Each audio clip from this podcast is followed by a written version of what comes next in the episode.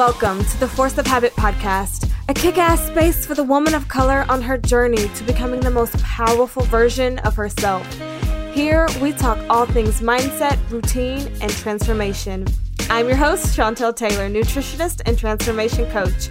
Come hang out with me, girl. Grab your headphones, blast me on your morning commute. This space is just for you. Here we grow. What is up, ladies? Welcome back to a brand new episode of Force of Habit. Did you guys miss me? If you didn't know, I had quite the technology week last week. Literally everything hated me. I was having trouble with audio and uploading. The podcast software was not trying to cooperate. Um, but hey, it's cool. I'm back popping and I'm ready to conquer a brand new week with you guys. So this week, we are talking affirmations. Talk to me nice, baby. So some of you may or may not have just rolled your eyes. Listen, I get it. When I first started doing affirmations, I felt like the corniest person in the world, a literal cornball. Do you guys ever get embarrassed for yourself, but like by yourself? Like you'll do something at home or you'll just be by yourself and you'll ju- just do or think or say something really stupid, or you'll think about something that you did a really long time ago that was embarrassing and you just get embarrassed or uncomfortable. That is literally how I used to feel doing affirmations because it was so new to me. And you guys know a lot of things that are new are uncomfortable. That is where growth happens. Growth happens in a place of uncomfort, especially in the beginning. And that goes for everything. When you're learning something new, when you're trying something new, when you've got a new job, you're just uncomfortable in the beginning because everything's new. When I first started my business, I was really, really really nervous about charging for my services and was doubting my ability to lead as a coach. Even though starting out, I had some amazing transformations under my belt that proved my ability to guide my clients to a transformation, my self-esteem was in the fucking toilet, okay? I was undercharging. I had zero boundaries. I lived in a constant state of how will I get my next client, or how can I even do this long term? Like, I don't even think like, what am I going to be doing when I'm thirty? Or if someone joined the program, I kind of treated it as like a luxury, like they were doing me a favor. um, and I had to quickly get out of that. I remember reading this book, How to Unfuck Yourself. I, I think that was the name of it. Or maybe, actually, no, it was The Subtle Art of Not Giving a Fuck. Or I don't know. It had the word fuck in the title, which is probably why I even read it. Um, but the premise of the book was about affirmations, but not the corny affirmations that you stare in the mirror and do. Although I do think it's important that you look at yourself when you're doing any type of visualization exercise or affirmations. But to sum the book up, it was just about talking to yourself nice. Guys, you talk to yourself more than anyone on the planet. I said this in episode one. You talk to yourself all day, every day, until you close your eyes at night, and you're still honestly talking to yourself when you're asleep because of your dreaming. And so essentially, affirmations are building up that inner voice. It's building the foundation of your self-esteem so that you feel able and that you feel ready to conquer and receive anything you put work into. So today, I'm back with my chicken nuggets. I know you missed these chicken nuggets, and I'm back. I'm going to be sharing just a few, maybe one, maybe three. I'm just flowing right now, so we will just have to see how many nuggets you get today.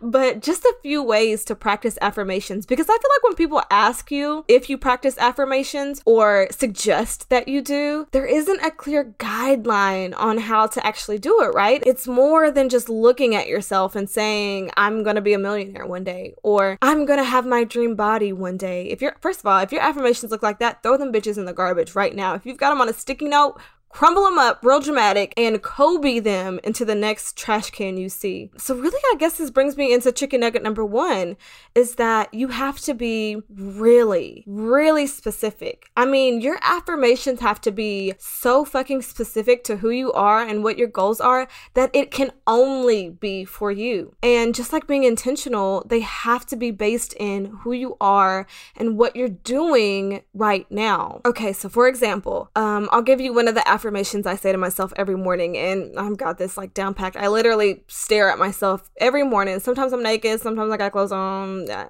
don't know why you guys needed to know that.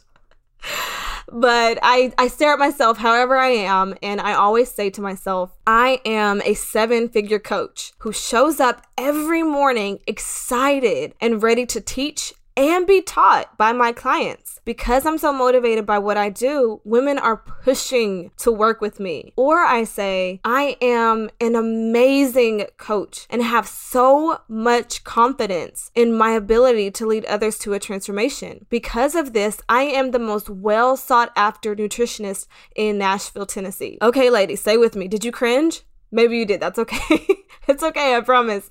I know for a fact I used to. I used to cringe saying the word seven figures or saying that I was the best transformation coach in Nashville. I used to cringe because my thoughts and my actions did not align with each other. I felt so foreign to speak so highly of myself because my inner thoughts did not match in no way, shape, or form. But over time, I was saying it so much that I started to believe it. I had to. I was saying it so damn much. I started believing in my ability as a coach. Hell, I had proof in the pudding. And so I started carrying myself and my business completely differently. I know to some people affirmations are hogwash. Or what's that saying? Hogwash? I know to some people they're baloney, but to me they changed my life.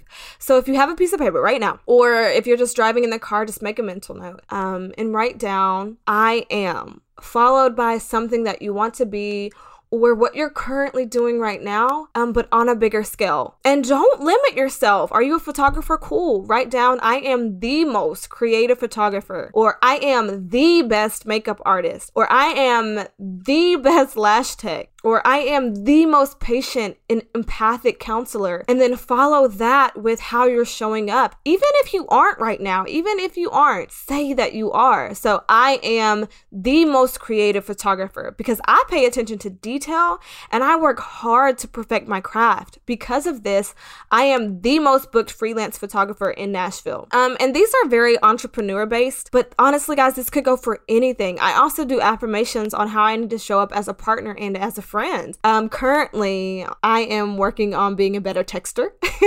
If you know me personally, I am the worst texter. It, it like it, there's something like mentally wrong with me. Um, it has to be my attention span. I'm sure of it, but I'm currently saying to myself, I am so excited to talk to my friends and my family. I text back within an hour. I'm saying something out loud to myself every day so that I become more conscious of the goal I want to get out of it, right? So imagine if I was always saying, I'm the worst texter ever. I reply back four days later and try to continue the conversation like nothing happened. Like imagine even joking about that constantly, right?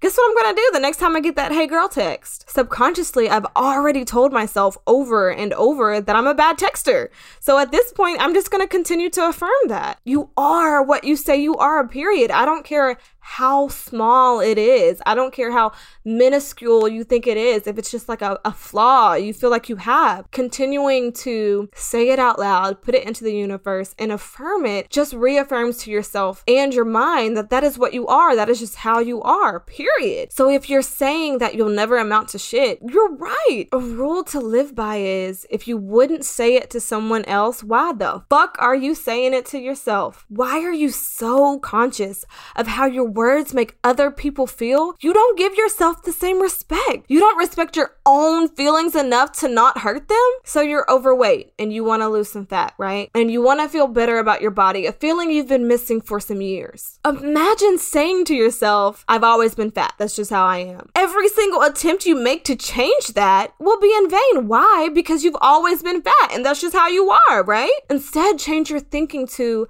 I'm capable of changing anything I don't like about myself with persistence and consistency. I am more than capable of losing twenty pounds because I work hard. And I know that with consistency, my hard work will pay off even if it's not immediate, right? I, I could go on for days. I could give y'all affirmations for days. Talk to yourself nice. Please talk to yourself nice. Fill your mind up with things that you can do, qualities that you're embodying right now that will direct you into the path that you want. This is not corny. This is not unreal. realistic. This is being intentional about the thoughts you put into your own head that will change your life for the better or for the worse. Guys, I am a walking testimony. I feel like I'm taking y'all to church, but it's true.